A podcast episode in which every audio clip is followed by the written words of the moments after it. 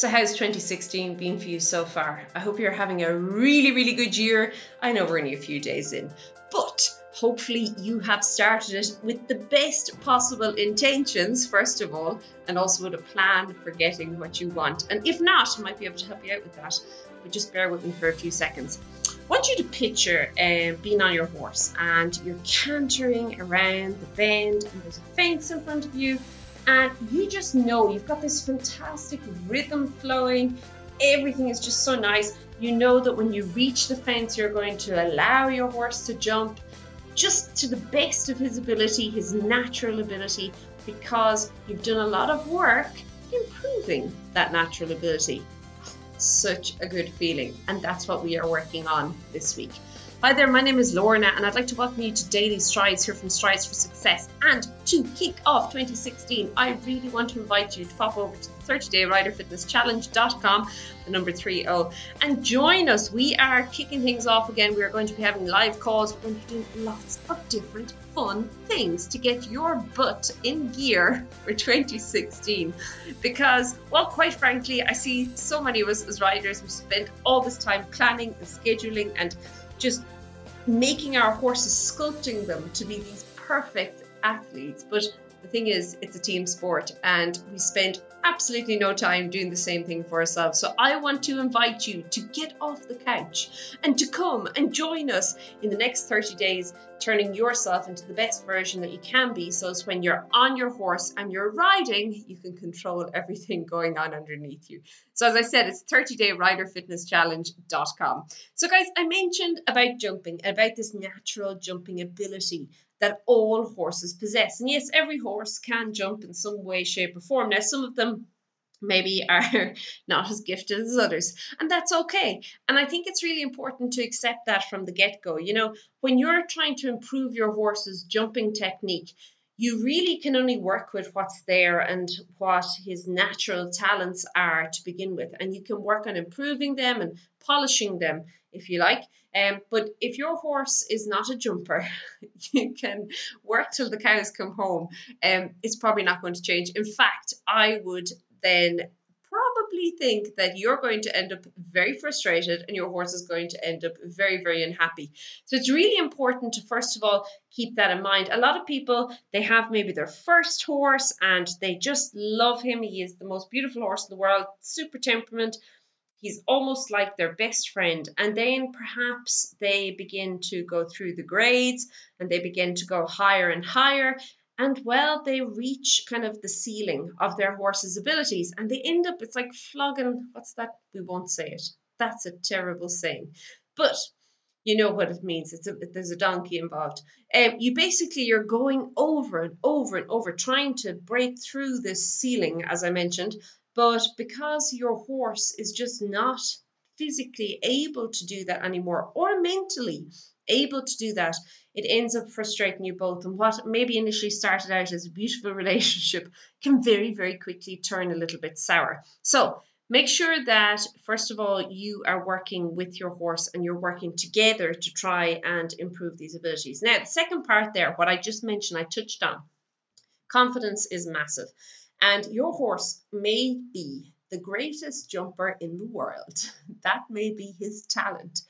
But if you do not allow him to build his own confidence and to really over time, and it takes time, it takes consistent working and almost trust um, that you are never going to send him to something that's going to cause him any problems or anything, that kind of that basic belief in himself that he's able to get over the fence and to jump this and to clear this. If you don't allow him the time to build that and to really cement that, for that to become the foundation of everything else, it doesn't matter how good his jumping ability is because he's never going to be able to reach that the limits or the the full potential of his ability due to the lack of confidence. So jumping not only is a physical um i suppose physical fitness and physical strength and physical ability it's also a mental ability that your horse is going to have to cultivate and to, I suppose, learn to become strong. So you, you have to kind of work and exercise that mental ability as well. So it's really, really important that you take it slowly. And the sad part is that often many riders they maybe find themselves with a genuine, truly talented horse on their hands, and it is so tempting to keep pushing on, uh, maybe faster than what your horse can go, or to keep raising. Oh, we'll just go another hole. We'll go up another hole with the cups, um, and then in the end, it all comes crashing down literally because the horse's confidence is ruined and that's where you see horses that perhaps had a natural a, a very good uh, natural raw technique and they begin to become very i suppose stunted in how they are are using themselves and they're actually not using themselves correctly at all in the end now on that note you can also spend time and take the time to build your horse's confidence, but if you're not allowing your horse to jump underneath you, okay, so if you're getting in the way, and a big time this happens, we'll talk about just now, is uh, riders kind of flinging themselves at the fence. But if you're not allowing him to actually use his body to the best of his ability, well, it doesn't matter how well he can jump at all because you're going to all the time be hindering that natural I suppose, jump that he has and that natural way that he uses and he moves his body. So it's really, really important that you have, firstly, an independent seat, but only that a balanced and a secure seat over the fence, that you're balancing yourself. You're not relying or depending on your horse for balance, or you're not relying and holding onto your horse to stay on over every fence. You know, it, it's really, really important that you have this and that in doing so, you are just so like you're moving with we always talk about following when we're we're riding horses and a lot of people think that's only to do with doing flat work but it's not. You have to have that same approach when you're jumping. You have to that you're not throwing yourself you're not leading your horse over the fence okay? You are merely sitting there allowing him to jump and then you are following him on over. Now what you'll often find with horses that perhaps started out um, very nice and they had this great jump and everything was going well, and then they had a rider ride them for a period of time that, uh, well, they were a little bit, um, I suppose, quick off the mark when they got to the fence of going into their jumping position. And what it ended up looking like was the rider kind of halfway through that last stride was already in the jumping position. You know, when your horse jumps, he has to, well, two things happen. First of all, he has to push off with his front legs. Okay, we often forget about that. We get so caught up in the hind end and the hind end being engaged and our hind quarters, our horse's hind quarters are doing all the work. And yes, they should be, but remember before the hind quarters ever push off, the front end has to lift up and begin to actually jump the jump, okay? And what I mean by that is that if you're busy lying on his shoulders, so let's say you're in your jumping position just fraction of a second too early, okay? So he has not yet taken off. His front feet are technically still grounded, okay? And then he has to then remember he's going to push up with his front feet to begin the to actually jump the jump with his front feet. But if you've got all that extra weight there, first of all, you're going to unbalance him. And secondly, he's going to find it very hard to lift those legs of his and to use his to his shoulders to really pull his knees up because that's essentially what we want. And then from there to tuck his feet up underneath. Um, he's going to struggle to do that with all that extra weight lying on his neck. So it's really, really important to think about that when you're jumping and also to think about the fact that as he is coming to the fence, you are coming back and then just picture it that when he is taking off, you are then going to follow him out over the fence, not throw yourself at the fence and hope for the best. Okay, so waiting is really important. And any horse with a natural ability, you'll find that if they, for any sort of prolonged period, have had a rider that tends to get a bit uh, jumping position happy, um, they generally you find that they start chipping and that's where they put in that little half stride. It's horrible and it's really uncomfortable to ride it.